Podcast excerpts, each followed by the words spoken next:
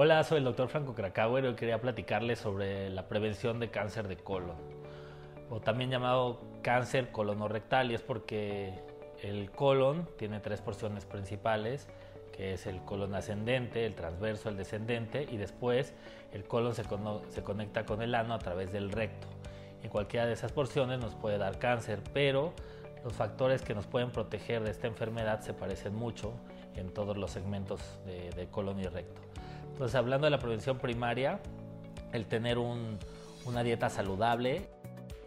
el poder estar eh, en forma, hacer ejercicio, tomar mucha agua y fibra,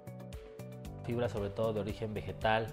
eh, nos, puede, puede ayudar a mejorar el tránsito intestinal, que finalmente el hecho de que tengamos un buen tránsito nos va a evitar la inflamación crónica, que es lo que nos puede iniciar un padecimiento así.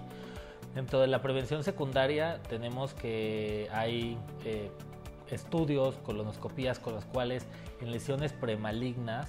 o sea, son pólipos que al observarlos con una cámara sospechamos que hay algo mal, se pueden resecar y quitarlos, entonces es otra parte de, una, de qué forma de prevenir. Y es, es importante también saber que los suplementos a base de calcio o vitamina D y también con ácido acetil salicílico han demostrado ser factores protectores para evitar esta enfermedad.